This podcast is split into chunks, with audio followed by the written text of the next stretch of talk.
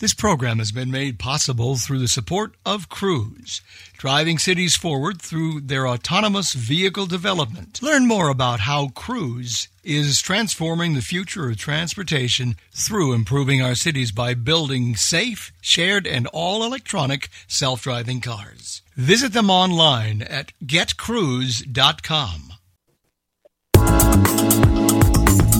Opinions expressed on ACB Radio are those of the respective program contributors and cannot be assumed to serve as endorsements of products or views of the American Council of the Blind, its elected officials, or its staff. Good afternoon, everyone. My name is Chris Prentice. I'm First Vice President of the American Association of Visually Impaired Attorneys. I'd like to welcome you to our our conference this year as part of the American Council of the Blind, and uh, we are pleased to have our annual Supreme Court update, and it will be quite an update this year. Quite a few uh, interesting cases to review, and to do that, I'd like to introduce the uh, Honorable uh, Professor of Law from St. Mary University in San Antonio, Texas, Bill Piatt. He's also uh, a well accomplished author as well, and he can tell you about his latest books and uh, but he's he's here to give us a Supreme Court update. So, Bill, I'm not going to take any more your time. Go for it, and uh, we look forward to your presentation. Thank you, Chris. Uh, thank you, Steve, Deb, and everyone. I really appreciate the opportunity to be with you. I'm honored to be with you here again. And in particular, I want to thank Chris uh, not only for the introduction, but for his wonderful friendship over the decades. Um, several decades ago, Chris and I used to travel around West Texas handling plaintiffs' civil rights cases. And I learned some important legal and life lessons talking to Chris. And then, even most recently, uh, the last time we did this presentation, I learned a really important life lesson from Chris. It was about an hour before the presentation, or so I thought. Chris called and said, Aren't you going to join us? And I said, Yeah, it's got about an hour. And he said, uh, No, Eastern time is an hour ahead of Central time. So I told him I appreciated that. I still remember that lesson. So I'm on time today. So thank you, Chris. As a matter of format today, I want to talk about cases. I probably will encourage you as we discuss each case to join in that discussion. I'll try to keep track of the time so that we can accomplish all we need to do in this uh, hour and 15 minutes. But just briefly, I think this year, uh, the Supreme Court handed down some very significant decisions. I think the winners out of this whole process, was, first of all, was the First Amendment freedom of religion, freedom of expression. And then the court itself was also the winner, the court itself as an institution, uh, because the court, I think, has been able to preserve its role. Uh, it has demonstrated its ability to rise above or even ignore political consequences and function as a fully autonomous, separate third branch of the United States government. And in addition to awarding the winners of this year's Supreme Court term, I think one of the winners, the best case, the winner for the best case that the Supreme Court decided not to take is challenges to the presidential election. Um, in deciding not to take the case, the court relied on the history and tradition, relied on the concern about the political ramifications, and given the political climate, might have even taken into account and consideration the wisdom of ancient music. You know what I'm talking about. You got to know when to hold, know when to fold up, know when to walk away, know when to run. And in the Supreme Court's case, they could alter that to say, you got to know which cases not to touch with a 10 foot pole in order to protect the integrity of the third branch of government. But anyway, that's a little bit of editorializing. You can agree or disagree. But let's start talking about some of the cases. I got three biggies right off the bat that we'll talk about, maybe and entertain questions and discussion. And then we'll try to do a quick summary of some of the others. So, number one on the list that I want to discuss with you is Fulton versus Philadelphia.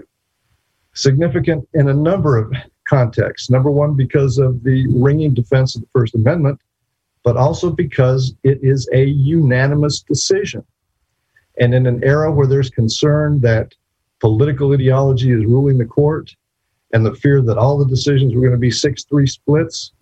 This is a stirring example of the Supreme Court of the United States, in my opinion, finding a way to come to a consensus and announce a decision that gives little room for criticism other than on the merits of the determination, but little grounds for criticism of the politics on the court.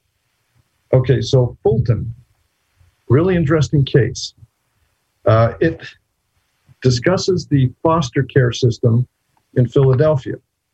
So Philadelphia enters into a, a standard contract with agencies to place children with foster families. The agencies do the equivalent of what we would call a home study and then make recommendations to the court on adoptions. One of the responsibilities that each agency has, including the Catholic Social Services Agency in Philadelphia, is to certify prospective foster families. The agency has to apply state criteria and then make a recommendation.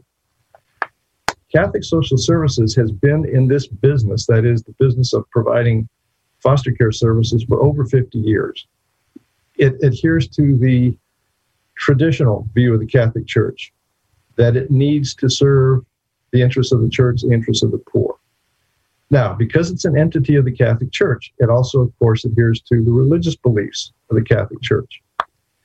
The Catholic Church holds the belief that marriage is a sacred bond between a man and a woman.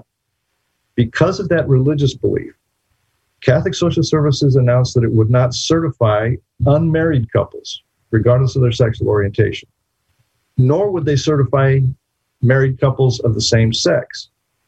Now, in Philadelphia, that doesn't mean people can't go through an adoption process if they're a same sex couple. It just means that they can go to another foster agency and in fact, during all of the years of its existence, no same sex couple ever, ever sought certification from Catholic Social Services. But what did happen is that in 2018, there was a newspaper investigation and story, and it announced publicly that the Archdiocese of Philadelphia, through its Catholic Social Services entity, would not consider prospective foster parents in same sex marriages. So, as a result of that announcement, calls for an investigation followed. The city ultimately told the uh, Catholic Social Services that if it did not agree to certify same sex couples, the city would no longer refer, refer children to the agency or enter a full foster care contract with it. The city said that refusal to certify same sex couples violated both the non discrimination provisions in the city's Fair Practices Ordinance, as well as a provision in the actual contract that the city entered into with the agency. All right, so Catholic Social Services and three foster parents filed suit seeking to enjoin the city's referral freeze. They argued the city's action violated the free exercise and free speeches, free speech clauses of the First Amendment. Went to the Supreme Court of the United States ultimately, 9-0 decision there were some there were some uh, separate opinions, but the bottom line, nine to zero, the court holds that the refusal of Philadelphia to contract with Catholic Social Services to provide foster care services unless Catholic Social Services agreed to certify same sex couples as foster parents violates the free exercise clause of the First Amendment to the United States Constitution. All right, as you can imagine, while there was no controversy within the court in the ultimate holding, there has been some political discussion and will continue to be political discussion. And the court is going to continue to have to deal with the extent to which the free exercise of religion clause permits or allows people, as a matter of religious belief and practice, to withhold services from same sex couples. Uh, and again, nine zero. All right, we may want to discuss this when we get into some other cases, but before I move on, does anybody have anything you want to say or add to, to this discussion? It doesn't have to just be a monologue. You can you can sing if you want to too. It'll embarrass Chris, but you can. Okay. What I might do is ask you if you uh, could please, as as moderator, could you let them in, or could you the person just ask the question? Uh, Hi there. I thought there was um, a particular um, nuance to this case that in the city ordinance there was actually an exception clause and that the Catholic Church actually fell into that exemption, and that's why the Supreme Court voted nine to zero was because the, the city ordinance actually had this special clause in there that provided, as opposed to it being a First Amendment issue. Um, I think the clause does help, but I think, and I don't have the whole opinion in front of me, but I do recall that they did specifically mention First Amendment. I think it does have a constitutional basis, but arguably it has a limited basis because of that clause, and maybe be may have a limited basis in that they're only talking about foster care, uh, the importance of child placement. Thank, thank you. Okay, all right. Let's talk about another decision. This is the Mahanoy Mahanoy Area School District versus BL. This is another important First Amendment decision, and it's an eight to one decision. In this case, the dissenter was Justice Thomas. So again, we don't see necessarily we don't see an ideological split, and we do see another what I believe to be a very strong defense of the First Amendment in a context of a high school student making comments on social media, away from the school, obviously, that involved officials at the school that the school took offense to. The, the student, who's been identified publicly in the media, but in the case is just referred to as BL, I think she was a freshman, and she failed to make the school's varsity cheerleading squad. And so off campus, she was at a local convenience store. After she had found out she wasn't going to get to be on the varsity squad, she was very upset, obviously. So she posted a couple of images to Snapchat. And that allows, obviously, as you know, users can post temporary images with selected friends. Well, BL's posts charitably expressed her frustration with the school, with the school's cheerleading squad, uh, one of the posts contained a single digit salute and included language, which I won't repeat. You've heard the word before, it starts with F, and made gesture. She was not, she wasn't happy. I mean, there's no way to, to, to say it any other way. She wasn't happy. She wanted to be a cheerleader. She wasn't going to get to be a cheerleader, and she got upset and reacted in a childish way, but she's a child. So school officials learned of the posts. They got really upset. They suspended BL from being on the junior varsity cheerleading squad for the upcoming year. So not only does she not make the varsity, but now she gets kicked off the junior varsity. So this time, uh, BL and her parents tried talking to school, it didn't work. And so instead of posting more Snapchats, uh, BL and her parents filed suit in federal court. And they had a number of arguments, but again, this was the First Amendment. They said BL was being punished, and she was being punished for her speech. And the speech included not only the actual verbal speech, but the symbolic speech of the gestures, the hand signals, etc. All right, so it gets in front of the district court. The district court gives BL and her parents grants an injunction and orders the school to reinstate her to the cheerleading team. And um, in the defendant's attempt to get the case dismissed on summary judgment, the district court finds that her punishment violated the First Amendment, finding that her Snapchats had not caused any disruption at the school. I think everybody would agree that speech by a student that disrupts education is not protected speech under the First Amendment. The Third Circuit affirms that holding, but the panel majority said Tinker, Tinker versus Des Moines. Remember the kids that go to school with uh, black armband, protesting the Vietnam War, the military. Third Circuit says Tinker doesn't apply because schools have no special license to regulate student speech occurring off campus. And the court holds that public schools do have special interest in regulating some off campus speech. But those special interests that the school district offered were not sufficient to overcome her First Amendment interest in free expression. Okay, the court reasons that Tinker upheld, indicated schools have a special interest to regulate on campus student speech that, quote, materially disrupts work or involves substantial disorder or invasion of the rights of others. The court concludes, though, that these special characteristics that don't that give schools additional license don't always disappear when the speech takes off place. Circumstances, in fact, could implicate a school's regulatory interests, such as severe or serious bullying or harassment targeting particular individuals, or threats aimed at students or teachers, or the failure to follow rules concerning lessons or the writing of papers, uh, cheating, uh, improper use of computers, breaches of school security devices. All of these would be areas where schools could regulate student speech, even in a media platform, even when the speech originates off campus.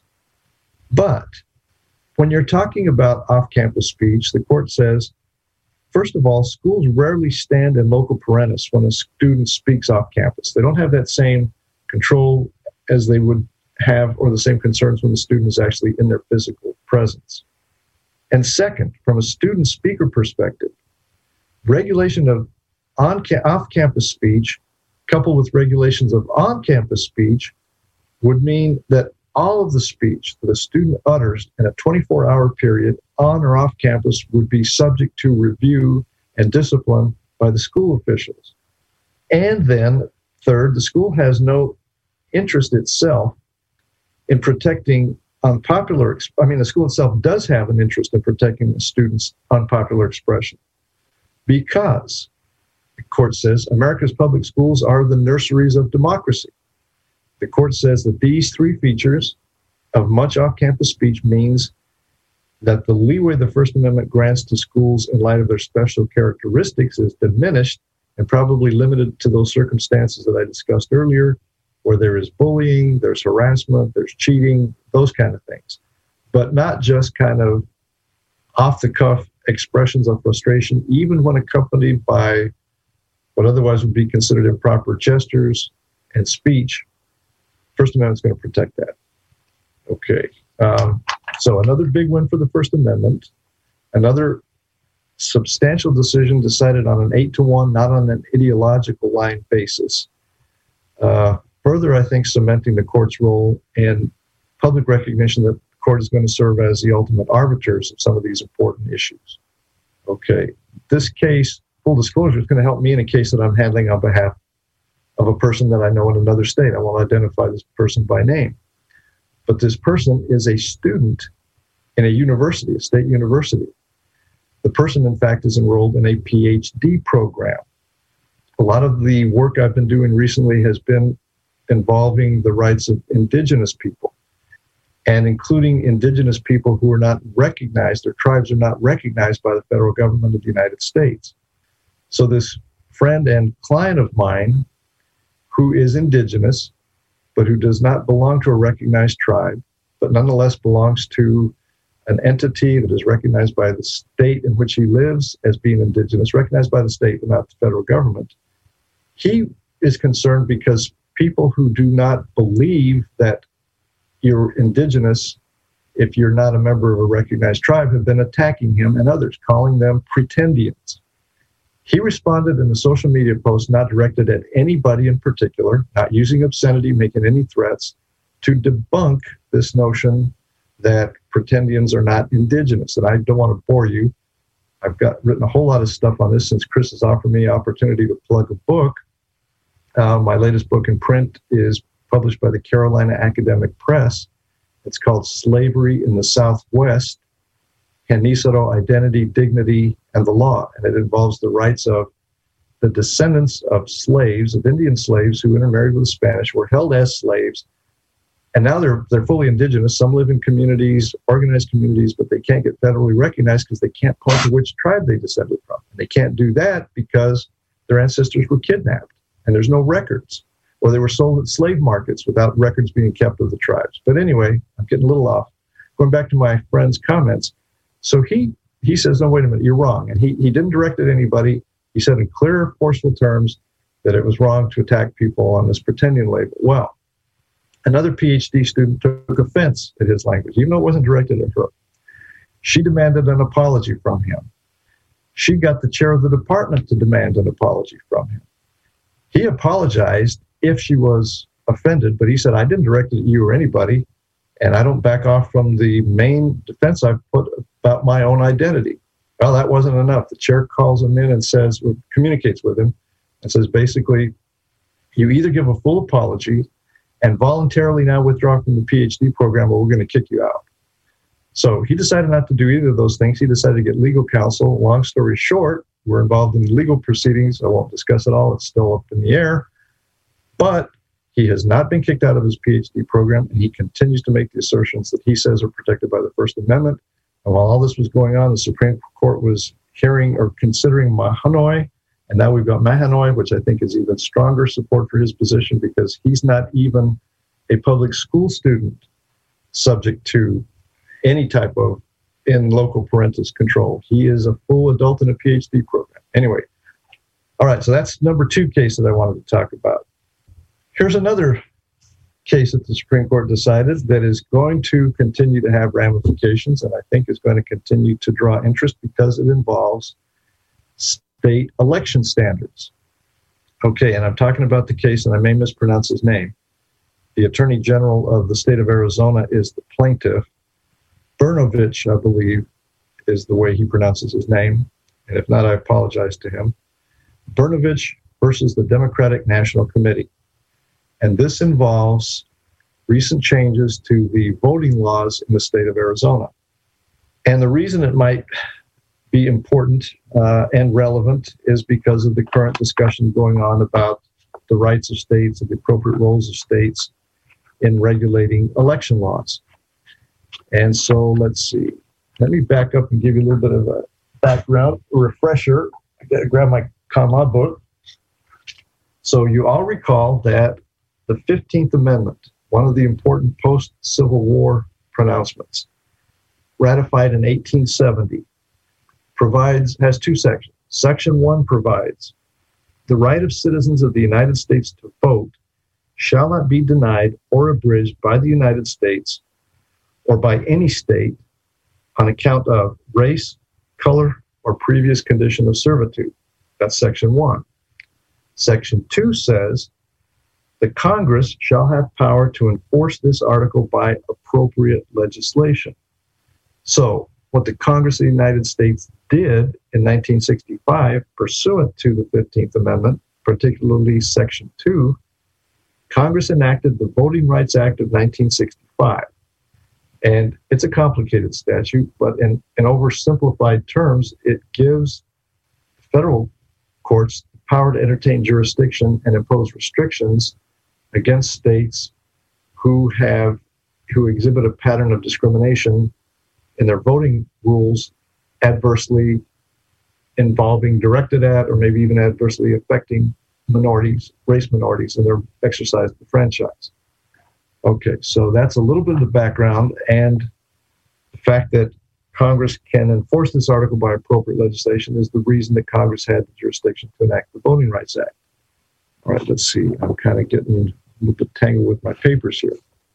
And then going forward, let's just think about this.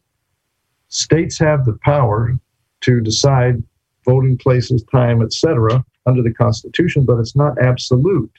So, Article 1, Section 4, again in our con law primer or refresher, Section 4, the first paragraph reads The times, places, and manner of holding elections for senators and representatives shall be prescribed in each state by the legislature thereof.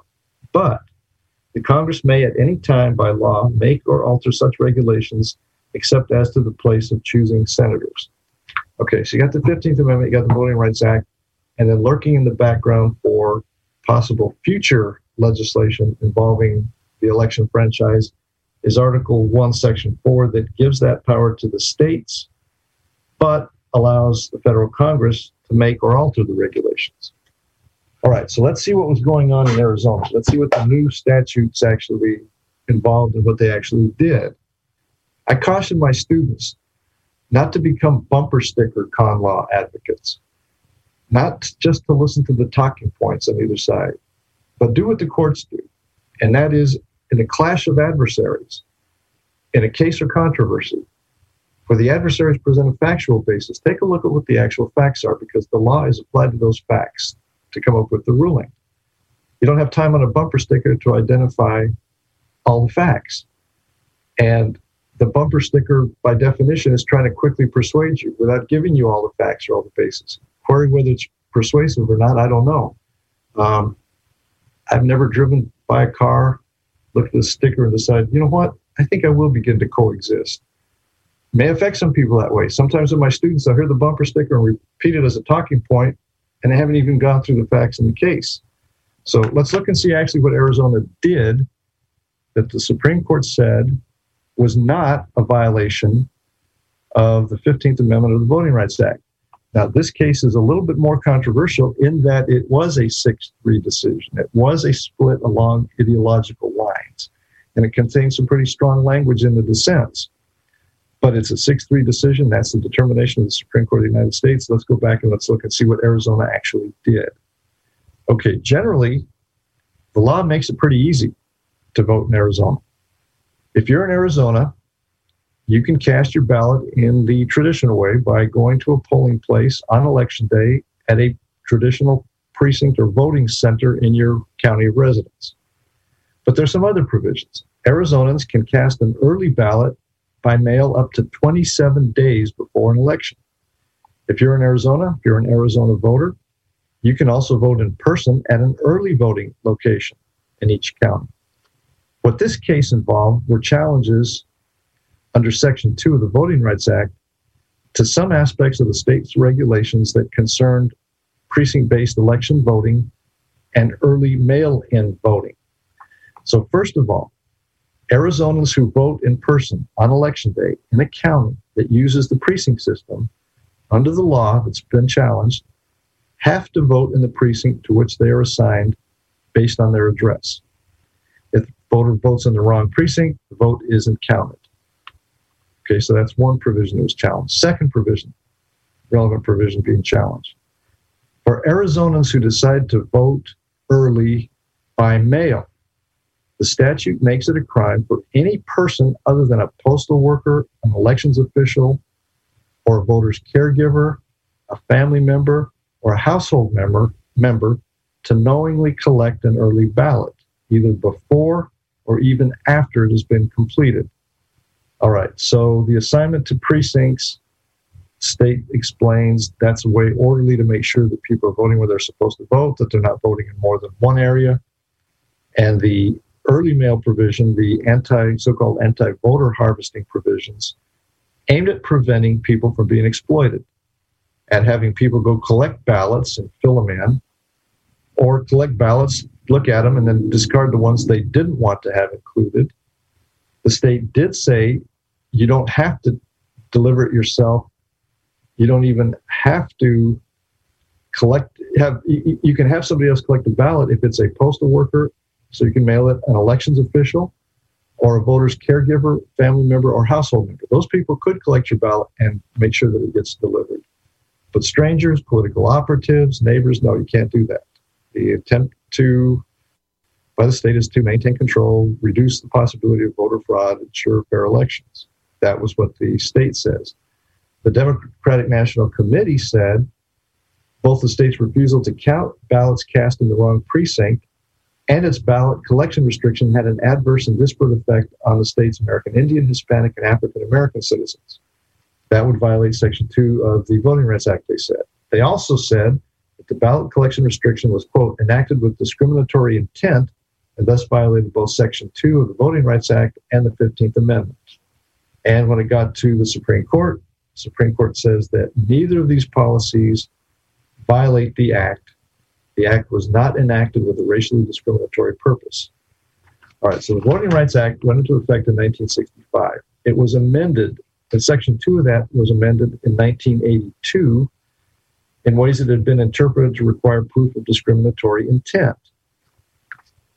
Now, the, however, now the language, I'm sorry, the Congress amended the language that had been interpreted to require proof of discriminatory intent. So now Section 2A uses the phrase prohibiting uh, restrictions that in a manner in a manner which results in denial or abridgment of the right to vote on account of race or color. And in Section 2B, it explains what has to be shown to establish a Section 2 violation. Section 2 is violated only where, quote, the political processes leading to nomination or election are not, quote, equally open to participation by members of the relevant protected group, quote, in that its members have less opportunity than other members of the electorate to participate in the political process and to elect representatives of the choice. Okay, so the court goes through an analysis, a factual analysis, considering that Section 2B requires a consideration of the quote totality of circumstances, and they concluded there wasn't a violation. They pointed out, for example, that uh, only a very small number, I mean, less than one, per, about one percent of African Americans, Hispanics, voted in the wrong counties, therefore lost their vote. But one half of one percent of white voters did too. So there really wasn't that much difference. And because it was such a relatively small number of people, it couldn't be shown that the purpose was to discriminate on the basis of race against people who were voting in the wrong precinct. And the court went through some more factual analysis. The dissent, however, was quite vocal in accusing the, the majority of gutting the Voting Rights Act.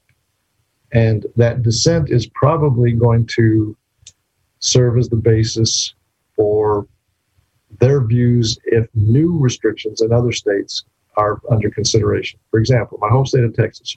Well, actually, I was born in New Mexico, but I've lived in Texas since 1988. So you've all heard the national news. Texas was considering some amendments to its voting provisions. They, they were sponsored by Republicans. Democratic members of the House of Representatives of the House of Texas objected and fled the jurisdiction in order to avoid there being a quorum. If there's no quorum, the legislature can't act. So there's a 30 day session, the clock is ticking. The governor has said 30 days runs and there's been no action. He'll uh, create another special session. He'll call another special session, which is his power. Uh, so far, the Democrats have not indicated any willingness to return. They instead are asking the federal Congress to enact federal statutes that would outlaw the attempts that the state of Texas is making. And again, I'm not taking political sides, but there are facts here that are relevant. You've heard the President of the United States say these are Jim Crow, it's a Jim Crow law in Texas. Um, if you look at the provisions of the proposed new act, Texas already has early voting. The new act, I believe, would extend that to 12 days. You have 12 days of early voting. The home state of the President of the United States, Delaware, you know how many days of early voting they have? That's right, zero. Uh, the new legislation in Texas was in one of the provisions is going to outlaw 24 hour voting.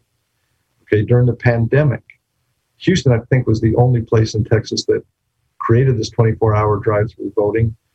They did so contrary to state statutes, but the ballots were counted. A couple of other uh, cities, including San Antonio, considered doing that, but decided it would be too expensive and too unwieldy, too many potential problems with trying to operate all night drive through ballots. You can vote by drive through in Texas if you have a disability that prevents you from going in, but you can't just drive through out of a matter of convenience. During the pandemic, I guess Houston at least decided to look the other way, but now the state of Texas says, no, we're going to try to maintain a more orderly restriction. I'm not aware of any jurisdiction in the country that allows 24 hour drive through voting. I think it's a bit of a bumper sticker analysis to say that these provisions I've just identified are Jim Crow statutes uh, type approaches. But the political process here will play out, political theater will play out. Query whether the Congress of the United States is going to take action. Congress of the United States right now is in a state of gridlock. Ironically, just like the state of Texas legislature is now in a state of gridlock, but for maybe on the opposite side. In the Congress, as you know, legislation has to pass both the House and the Senate and then be signed off on by the President of the United States. The House operates under a majority vote system.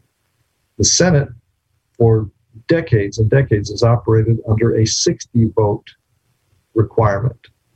The filibuster rules allow people, allow a, a political party that has less than majority to stop legislation from advancing unless 60% of the Senate decides to shut off cloture.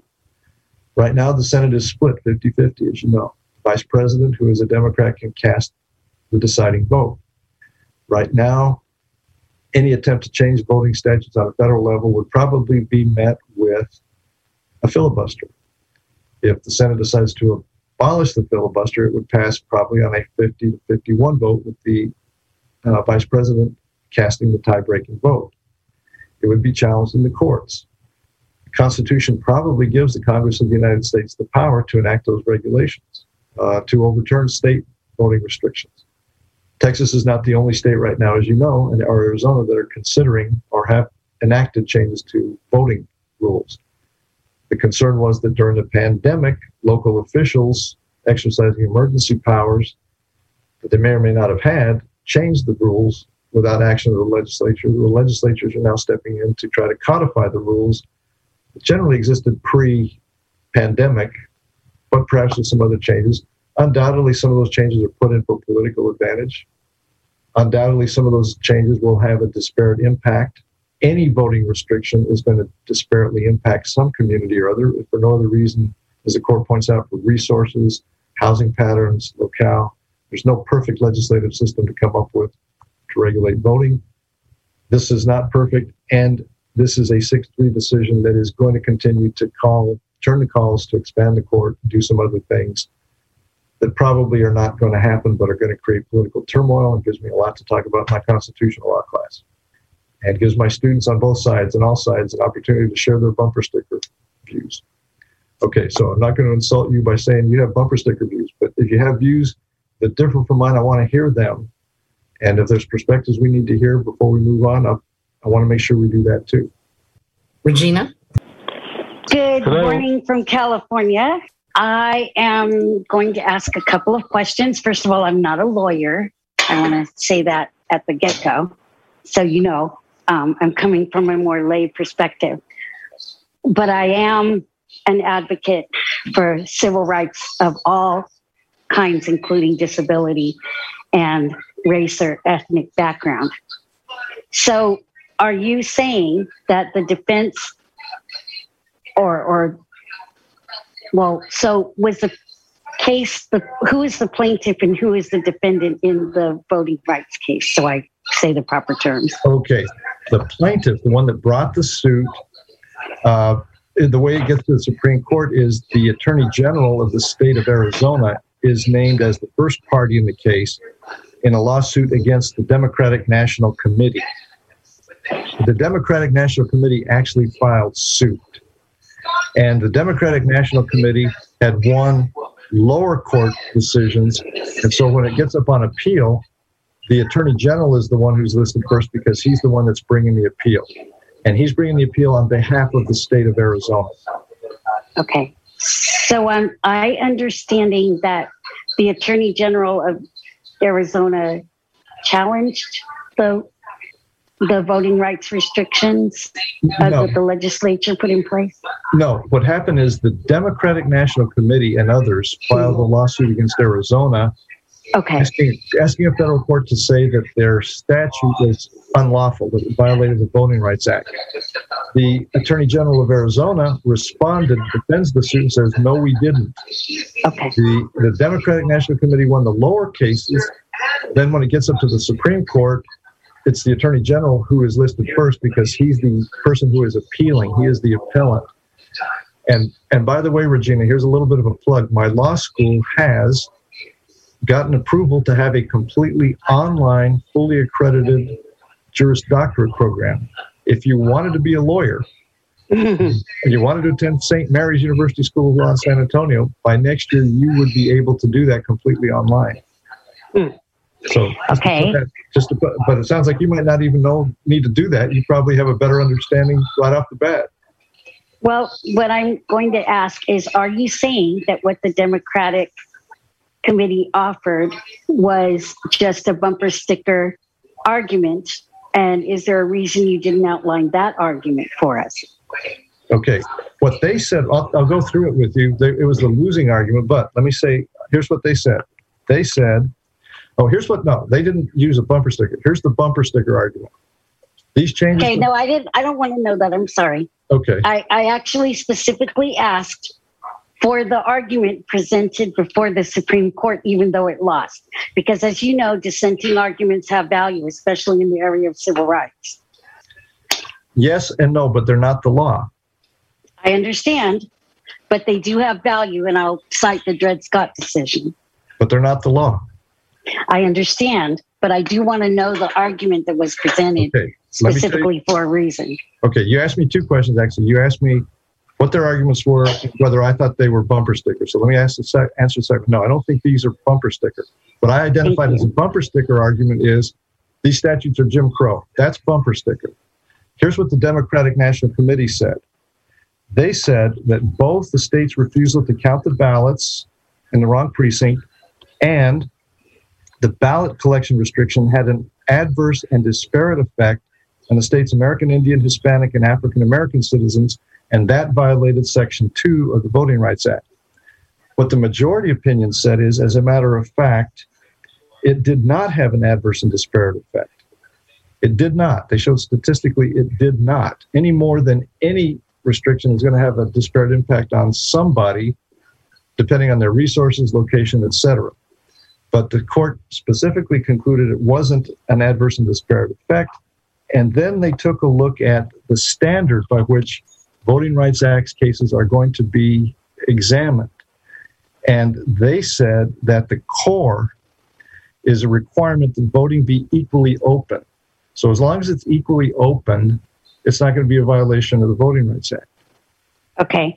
So when people enact civil rights laws that in that um, violate civil rights, generally they have couched them in other things like and i'm going to do some historical stuff. So when they said you had to read the constitution or they had poll taxes they didn't say they were targeting african americans. Absolutely. And some of that affected poor white people. Absolutely. essentially because there were a lot of people that didn't read at the time. So although it was aimed at african americans specifically it did it did as so there's I understand de jure and de facto. So, although it wasn't legislated as such, the the reality of how it was shaking out uh, looked as though it might affect everybody, but everyone knew, including the people that legislated, that this was to prevent former slaves from voting. And that's what's happening now. And I'm wondering if there's a different way to address that because when you say it's available to all, it assumes that there's no disparity to begin with between racial or ethnic groups. And there's quite a bit of disparity in uh, ability to to vote with different restrictions put on them. Not to mention there are actual factual documents where people have said that their goal in these state legislatures is to cut out voting rights for anyone that might support a certain position. Yes. And they believe these are minorities, whether that's true or not, because I would argue that there's conservative African Americans and conservative Latinos and all of that but that's not how they're framing their legislation. And so, is is there an argument to be made for the fact that your if your motivation is stated in writing and in records and on debate on the floor even during the law just because it happens to affect certain white voters that doesn't mean that wasn't your intent and it's still discriminatory is that like a silly argument or? No it's a very good argument. But here's the difficulty with the argument. I'm absolutely convinced you're right. There are some people who are acting in absolutely blatant racist hateful manners casting these votes. But is it the majority? And how do you ever prove what people's motivation is? And does it really make any difference ultimately whether somebody is voting out of the purity of their heart depths of depravity? When the statute is written what the court has to do is test it according to other statutes. And so the statute that's relevant is the Voting Rights Act. And the Voting Rights Act doesn't say we look in the individual minds of people. We don't get to see if five racists in a legislature of 150 people are spouting garbage we don't get to conclude that that law is invalid because there's five idiots in the legislature. Basically, what the Supreme Court is doing is it's throwing it back to the political process. It's throwing it back to the states. There is this federalism concept. We have a central federal government, and then we have we have 50 state governments.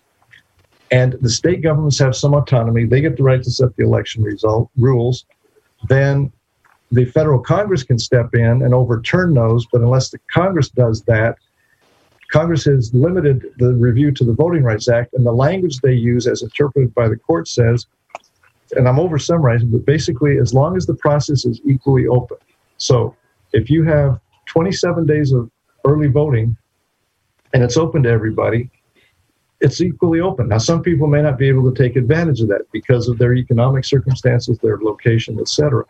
If you have a provision that says you have to vote in your home county, again, there's some people that are not going to be able to do that because they're ill, and infirm, don't know even where they're registered, but there's a burden on them to find that out and make the arrangements.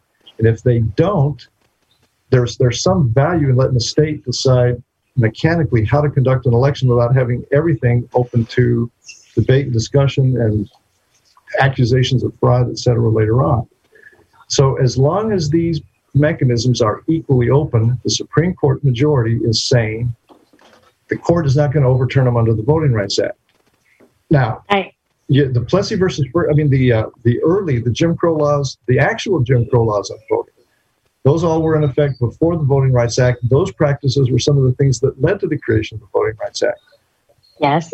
But those, obviously, those mechanisms, those uh, literacy tests, which nobody except maybe a con law expert, even then couldn't pass when they're and they're directed at people. Those were not open. Those not everybody had to take the literacy test. They could select who got to take the test and who had to take the test. So it wasn't equally open. But again, Regina, think about going to law school. Think about well, going- the separate but equal has some. I would I would advise people to reflect on the fact that the separate but equal equal argument was made for Plessy versus Ferguson. And thank you for your time. okay. Let's see. I see Tim Hill has a hand up. Uh, I just don't see how anybody could not understand that these new restrictive voting laws in like Georgia and Florida and, and the ones they're trying to implement in Texas are not politically motivated, racially motivated, and also those discriminate against me as a, as a disabled person. And I just don't understand. They have to be, I mean, you know, Joe Biden wins Georgia, and all of a sudden, boom, we got restrictive voting laws. And the the second, I got a second question is now Ruth Bader Ginsburg was able to retain all her faculties until her death.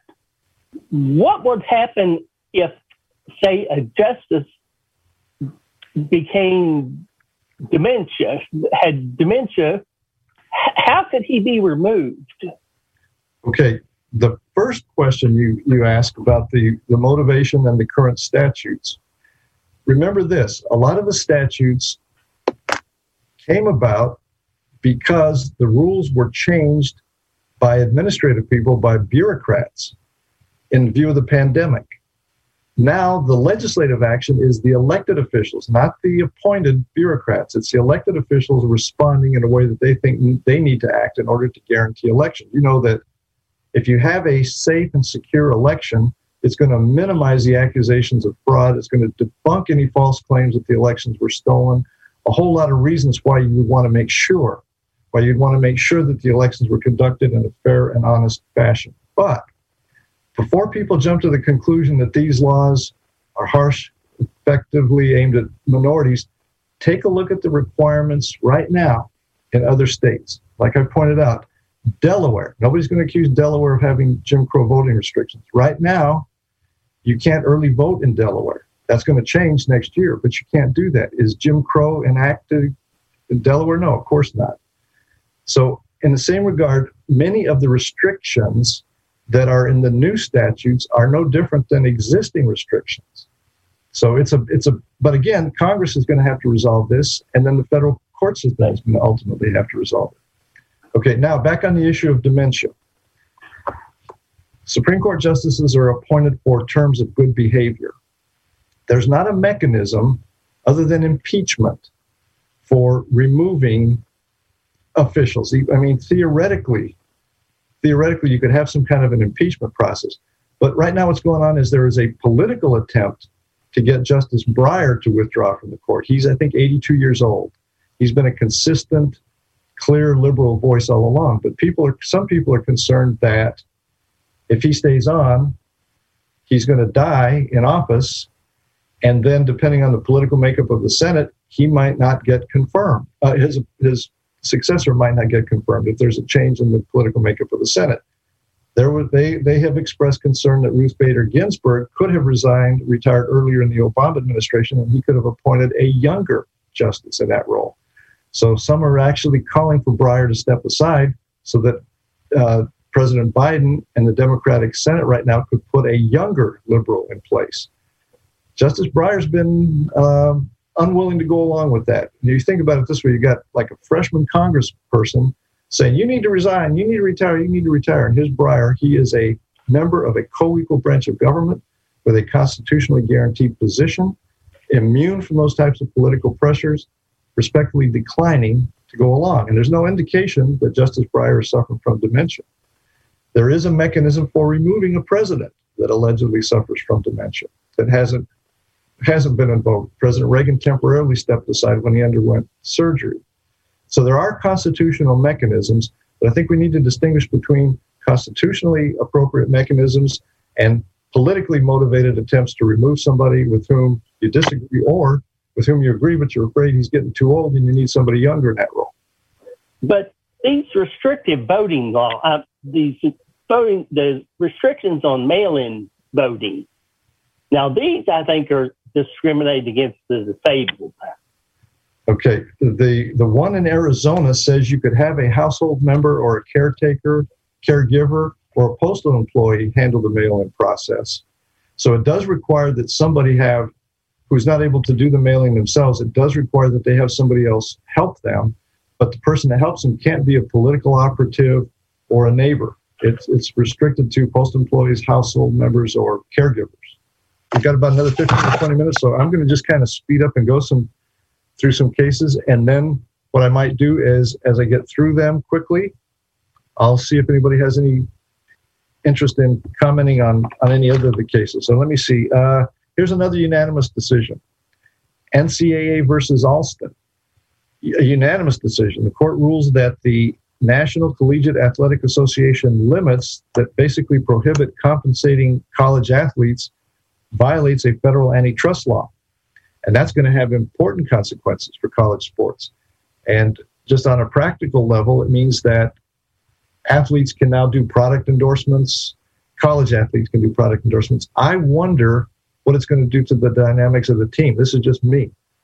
Never was a college athlete, but I just wonder on a team, by definition, it's a team. So if somebody, let's say a quarterback or in a basketball team, point guard, is getting all kinds of recognition. They're not doing it on their own. Somebody is blocking for that quarterback. Somebody is helping set up the plays with, with the point guard. And yet, one or two people are going to get name recognition and going to be able to make a lot of money. I just wonder what that does to the dynamics. Forget the the implications for college sports. And I also wonder what will happen if smaller schools, their athletes are probably not going to get the big name product endorsements. And I wonder if it's going to put more pressure on the smaller schools to try to attract student athletes. We don't know, we don't see, but the Supreme Court unanimously says the, the antitrust laws prohibit the NCAA from limiting their compensation. Okay, let's see. Uh, an interesting labor law case that also involves the Fifth Amendment and the Fourteenth Amendment. Cedar Point Nursery versus Hassid. Uh, the Supreme Court struck down uh, 6 3 a regulation that gave union organizers a right to visit farm workers on agricultural fields, which is the private property of the growers. The court found that a 1975 California measure that allowed and required that access violated the due process rights of the growers. They held it to be a physical taking of property on a temporary basis, but a physical taking without due process, without compensation, to require the private growers to open their fields to union organizers. All right, let's see. Uh, another an, an, interesting human trafficking case. Uh, again, here's another plug for a book. I've written a book and I teach a course on human trafficking. Nestle USA is allegedly committing human trafficking and labor trafficking abuses in the Ivory Coast. A group of six citizens of Mali accused the companies of obtaining their cocoa from plantations that relied on forced labor, uh, particularly forced child labor. So some of the laborers brought a lawsuit, and the justices declined to hear it, saying there's no jurisdiction in the federal court for abuses that were allegedly committed in the Ivory Coast. But if you ever become real concerned about human trafficking, sex trafficking, labor trafficking, you should take a look at the products that are allegedly the result of forced labor, child labor, just horrible labor practices. I happen to love chocolate and cocoa. I don't know how you could ever guarantee that it's not the result of forced labor. There are some that will put up on their product that it's result of fair labor practices. How do you know that? Uh, diamonds mined by child laborers and forced laborers. Uh, tuna fish, a lot of times acquired uh, in the South Pacific by fishing vessels where the workers are captives. They're not let off the boat except placed on an island where they can unload the cargo to process it and back on the ships for years at a time. But anyway, no jurisdiction in the United States to sue companies engaged in that in another country. All right, let's see. And that was an eight to one decision. So another uh, Justice Alito was the only one who dissented. Let's see. Uh, criminal law cases. Six three decisions the traditional conservative liberal split. Edwards versus Vannoy. Justices hold when the Supreme Court announces a new rules of criminal procedure that benefit defendants, those rules don't retroactively apply to people whose convictions are already final. Six to three. Similarly, another criminal law case, this one involving juvenile offenders. The question is whether or not it's a constitutional violation for judges or for yeah for judges to find juvenile offenders permanently incorrigible before sentencing them to life without parole. The court says no. The courts do not need to find them incorrigible before putting them away for life. Again, that was a six-three decision. Let me see. Uh, Here's a 5 4 decision. This one is split all over the place. The majority was Liberals Sotomayor, Breyer, and Kavanaugh. I mean, I'm sorry, Liberals Sotomayor and Breyer, joined by conservatives Roberts, Kavanaugh, and Alito in the majority, and the dissenters, an interesting split of one liberal, Kagan, and three conservatives, Barrett, Gorsuch, and Thomas. This involves the case of PennEast Pipeline versus New Jersey, 5 4 decision. The, the, Supreme Court basically removed a hurdle to uh, construction of a natural gas pipeline that would run through Pennsylvania and New Jersey. It allowed the pipeline developer to use the eminent domain powers of the federal government to take over state property that would be needed for the project. Federalism case, uh, power of the federal government to condemn private uh, to condemn state property basically on behalf of a private developer. Five four decision in favor of the developer. Uh, let's see. Six two decision where Justice Barrett didn't participate, but again it was an interesting split.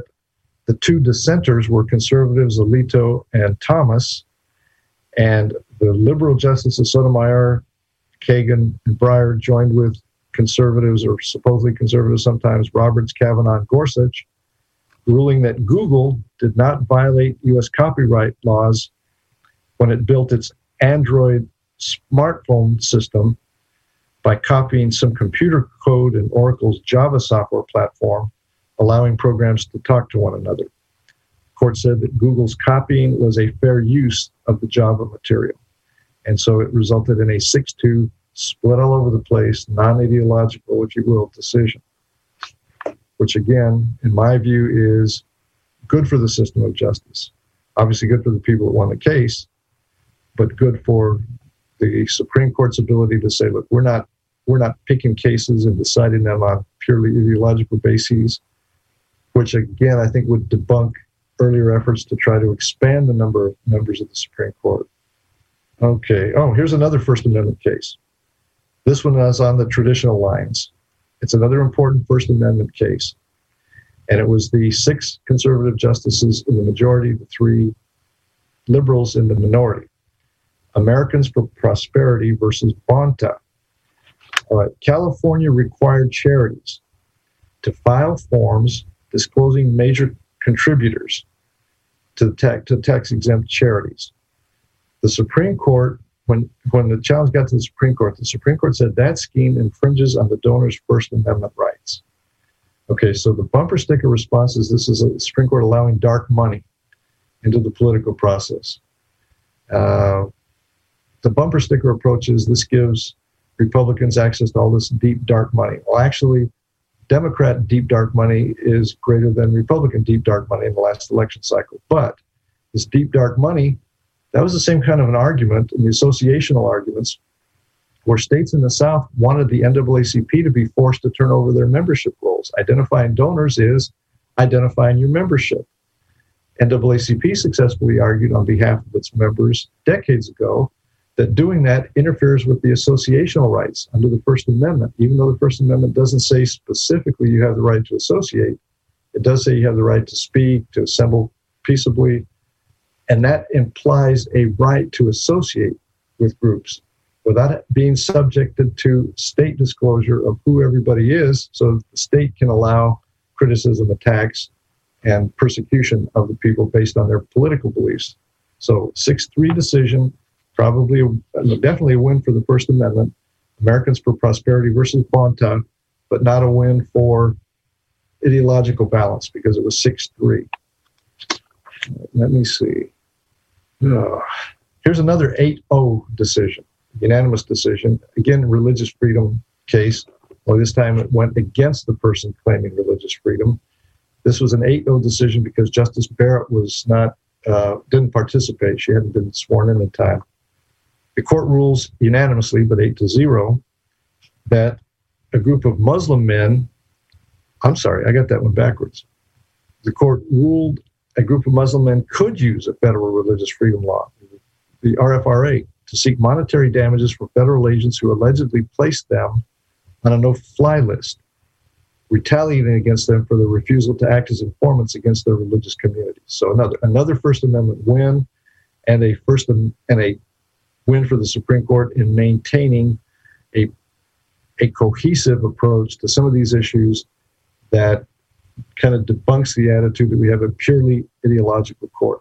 Now, that's not to say that there aren't political divisions on the court. There are. There always have been. There always will be. The selection process itself is political, where the President of the United States, himself or herself, an elected official, makes the recommendation, and the confirmation process requires the vote of the Senate of the United States. Now it's been the filibuster has been removed, so it still requires a majority vote of members of the, Supreme, of the Senate of the United States. Until the last couple of decades, votes were in the Senate were relatively non-controversial. Um, even many conservatives voted to approve the appointment of liberals, vice versa. That's kind of fallen away in the current political battleground. Let me see if there's anything else I've overlooked. Oh, okay. Here's another one. One more, and then I'll stop and see if there's any last questions or comments. And that involves the return, once again, to the Affordable Care Act to the Supreme Court of the United States. Actually, didn't quite get there. California versus Texas.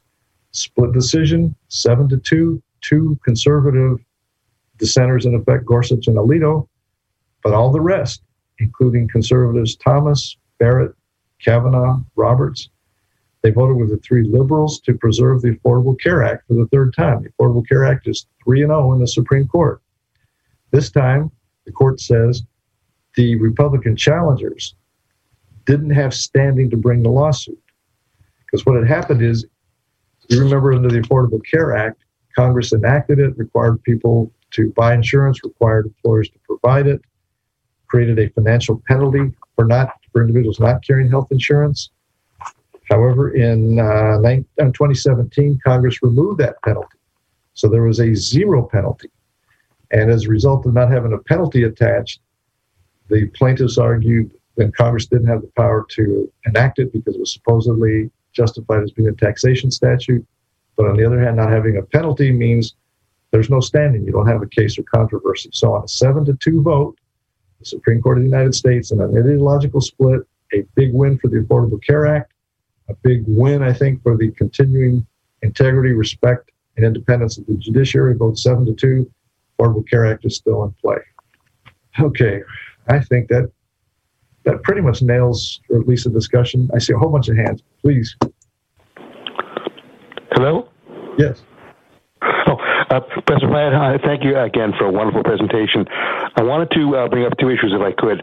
Uh, number one, to go back to the Cedar Point case, and to just suggest that it's troubling because the uh, degree of taking, if there was a taking, is so minuscule in light of the of the public interest involved, and in light of the inability of the organizers to reach the workers in any other way, and in light of the historical precedent surrounding that kind of a mod- mod- uh, modulated approach. I think you're. I think there's a lot of validity to what you're saying. There really isn't a practical way for the union organizers to contact these people, except they can wait outside the field till the shift's over and then intercept the workers as they're either coming to work or, or leaving from work. But the statute forces the employers to make them give access on their property. Some some people have expressed concern uh, uh, in the disability community, for example, that this decision might allow uh, private entities to bar access to testers. Uh, okay, I think that's that's an important concern. And also going back to the Arizona case, uh, I think that uh, the, the, question of legislative intent, to the extent that it's uh, relevant, and, and uh, your analysis suggests that uh, in traditional ways we thought of it, it may be of minimal relevance uh, under Section 2. But I think the question of legislative intent is a slippery one in the case where as here and as in several states, really, the legislatures have tipped their hands by indicating the belief that uh, Democrat and minority are interchangeable concepts.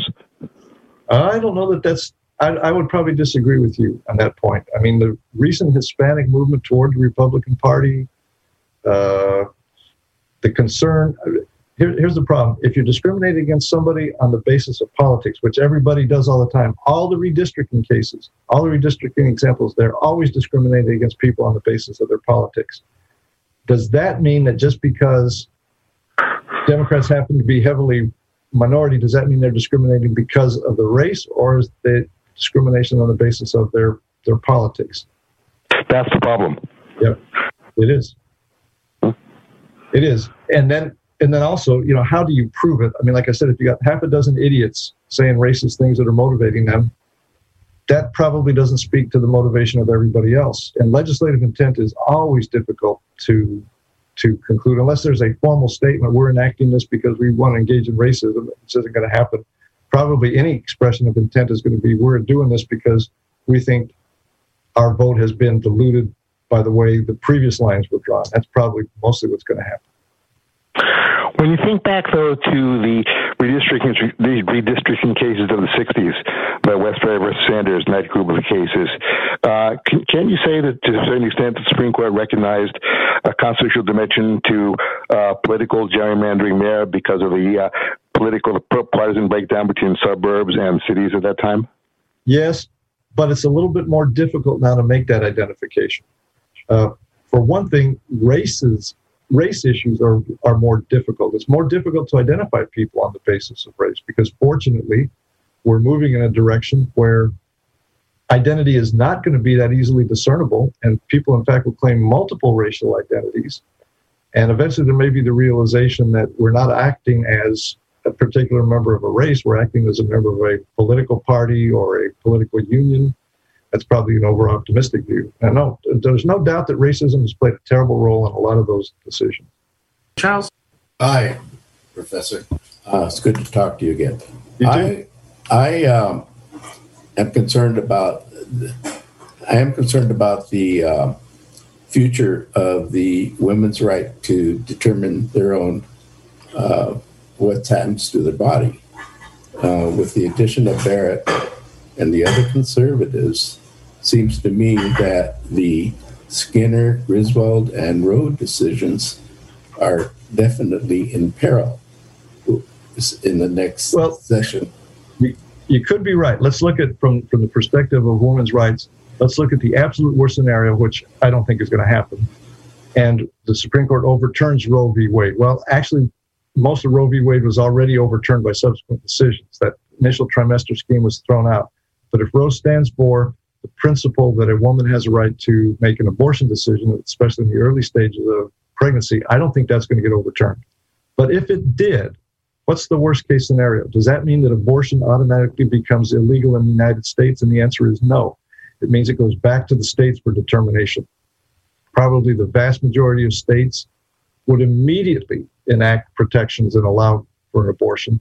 There would be a small handful that, and I think I think it would be a relatively small handful of states that would outlaw abortion. And as a result, then people would have this ultimate obligation to make a decision. Just it would be like with the death penalty, where if you absolutely have a conviction the death penalty is wrong, your option is to move away. Try to try to change the law internally. If that doesn't succeed, move away. Texas has a death penalty. New Mexico doesn't. There's a number of critical life issues that have been entrusted back to the states. Although I don't think Roe's going to get overturned. Here's here's why. It's a conservative majority. Conservative, by definition, means there's going to be great reticence to overturn precedent. I think, if anything, there will be more willingness to accept state limitations that fall short of eliminating the abortion right altogether. That's probably what's going to happen in the next few years. I've, I've, I've read Justice Barrett's comments before, but again, remember, she's a conservative. And I don't think that she is going to come in and participate in, a, in an uh, overhaul completely. Just like the concerns were during her judicial appointment. You recall people were saying, well, she's going to come in and she's going to affirm Trump's election victory. Well, no, that didn't happen. She was with the group that said, no, we don't want to talk about that. She's exercising judicial independence. And I think we probably have to have some confidence in our system and the jurists that are involved in it. And there's going to be decisions we don't like. There's a whole bunch of decisions I don't like. Guess what? That's the law. There's a whole lot of local decisions. Forget Supreme Court. There's speeding regulations sometimes. There's no turn sig- uh, signs that I disagree with. Guess what? I got to obey them. So I think that she is not going to overturn it. And if it did, it wouldn't be as catastrophic as some folks imagine. It would have a horrible impact on the lives of women who can't immediately access abortion, but it would not criminalize abortion throughout the United States. I really appreciate the opportunity to speak with you guys. I, I, I learn a lot from teaching, and that's why I teach. I learn even more when I talk with attorneys and people who have some immediate interest in this other than just sitting in the classroom. And uh, I, I thank you very much. I thank you, Chris, Steve, Deb, everybody involved in this whole process. I wish you well. And uh, God willing, maybe we'll have a chance to talk again next year.